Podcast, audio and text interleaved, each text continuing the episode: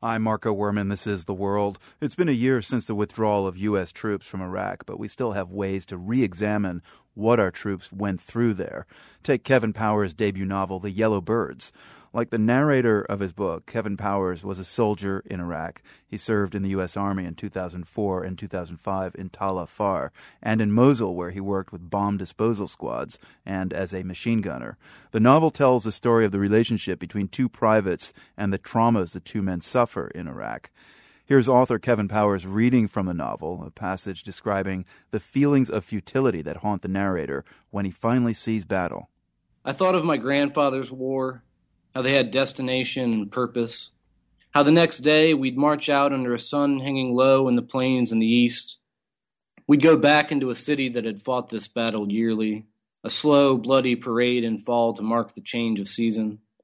We'd drive them out, we always had. We'd kill them, they'd shoot us and blow off our limbs and run into the hills and wadis, back into the alleys and dusty villages. Then they'd come back, and we'd start all over by waving to them as they leaned against lampposts and unfurled green awnings while drinking tea in front of their shops.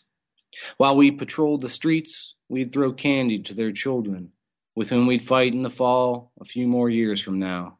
Now, the narrator of your story is uh, Private John Bartle. He's 21. He's slogging through these dusty villages in Iraq, just trying to survive and hold himself together emotionally. Back in the States, before he left, uh, he made a rash promise to a buddy's mother that he'll bring her son home alive.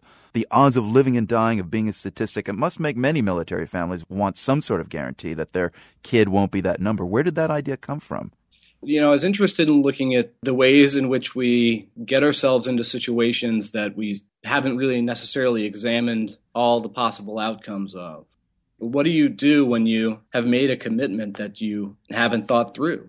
And one that that would feel like it was worth making. And of course, in the story, John does it quickly and rashly, and, and almost as a, a, way of sort of conveniently getting out of this awkward conversation. Right. I, I, think he comes to believe that it's something important. In a way, it's almost the only thing that's kind of keeping him going and uh, sort of the fixation of his life after he comes back. Right. The repercussions uh, sort of turn the novel into this dark confessional about what your psyche and emotions uh, go through once you're in Iraq and then also when you're back. When you returned from Iraq, how did writing about all of this help you deal with everything on your mind?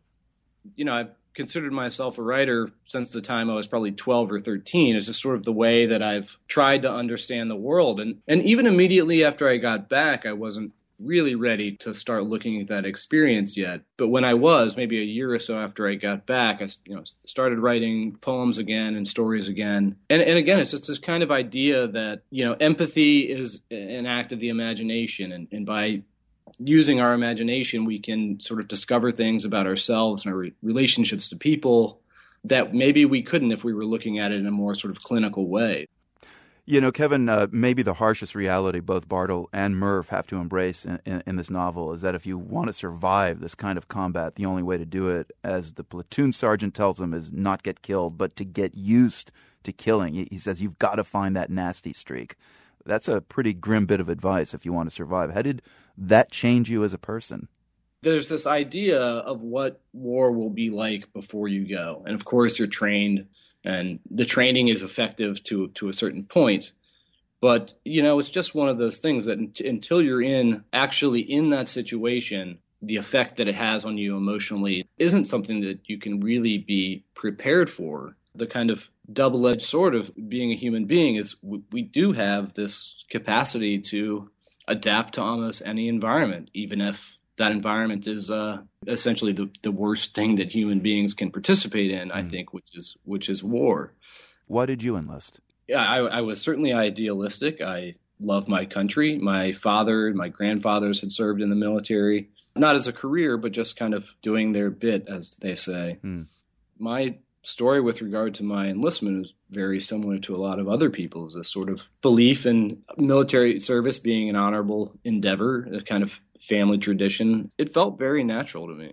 There aren't really any Hollywood moments of heroism in the, in this war novel, and you make a point of saying this is not our grandfather's war. Do you think with each successive generation, the experience of going to war uh, is becoming more damaging and less moral, perhaps? You know, we really can't hide behind this vision of war as this kind of glorious, heroic endeavor because we just have more information. It's, it's sort of undeniable what it really is. I'm not a politician by any means, but, but given the state of the world that we're in, it, it's harder and harder for me to imagine a kind of easy black and white good war as they talked about World War II. Um, and there's this scene in the novel where a commanding officer tells uh, soldiers getting ready for battle, "You may never do anything as important again in your entire lives." Is that a kind of statement, uh, whether it was real or not? Is that a statement that you wrestled with during your time deployed in Iraq? If you set aside any sort of ideas about the sort of the justness of our involvement in Iraq, I mean, the practical reality of it is you're one person and you know you're depending on people for your immediate physical safety and other people are depending on, upon you for their immediate physical safety. So i mean in that respect it, it is important in a way that very little else can be and, and and i think again i mean that's something that people struggle with and that i struggled with when i came home this idea of what in my life is going to matter that much again. Hmm. Uh, so I think that's just one sort of one of the threads of that of the difficulty of coming home is wrestling with that. The war in Iraq has pretty much vanished from the headlines this year, uh, but I'm wondering what images, what moments would you like Americans to, to remember, to take away from what happened there? Well, I mean, I think to look at it as comprehensively as possible, to be to be honest about the things that happened there and look honestly at it. I mean, terrible, awful things happened there, but but there were there were actually moments when we were able to to do good. For me, it's important to just acknowledge the the complexity of you know our collective experience uh, to try to to look at it as a whole and to not look away from any one single aspect of it. Author Kevin Powers, his novel is called The Yellow Birds. Great to speak with you, Kevin. Thank you. Thank you. I appreciate it. We have chapter one of the novel on our website. You can read from the Yellow Birds at theworld.org.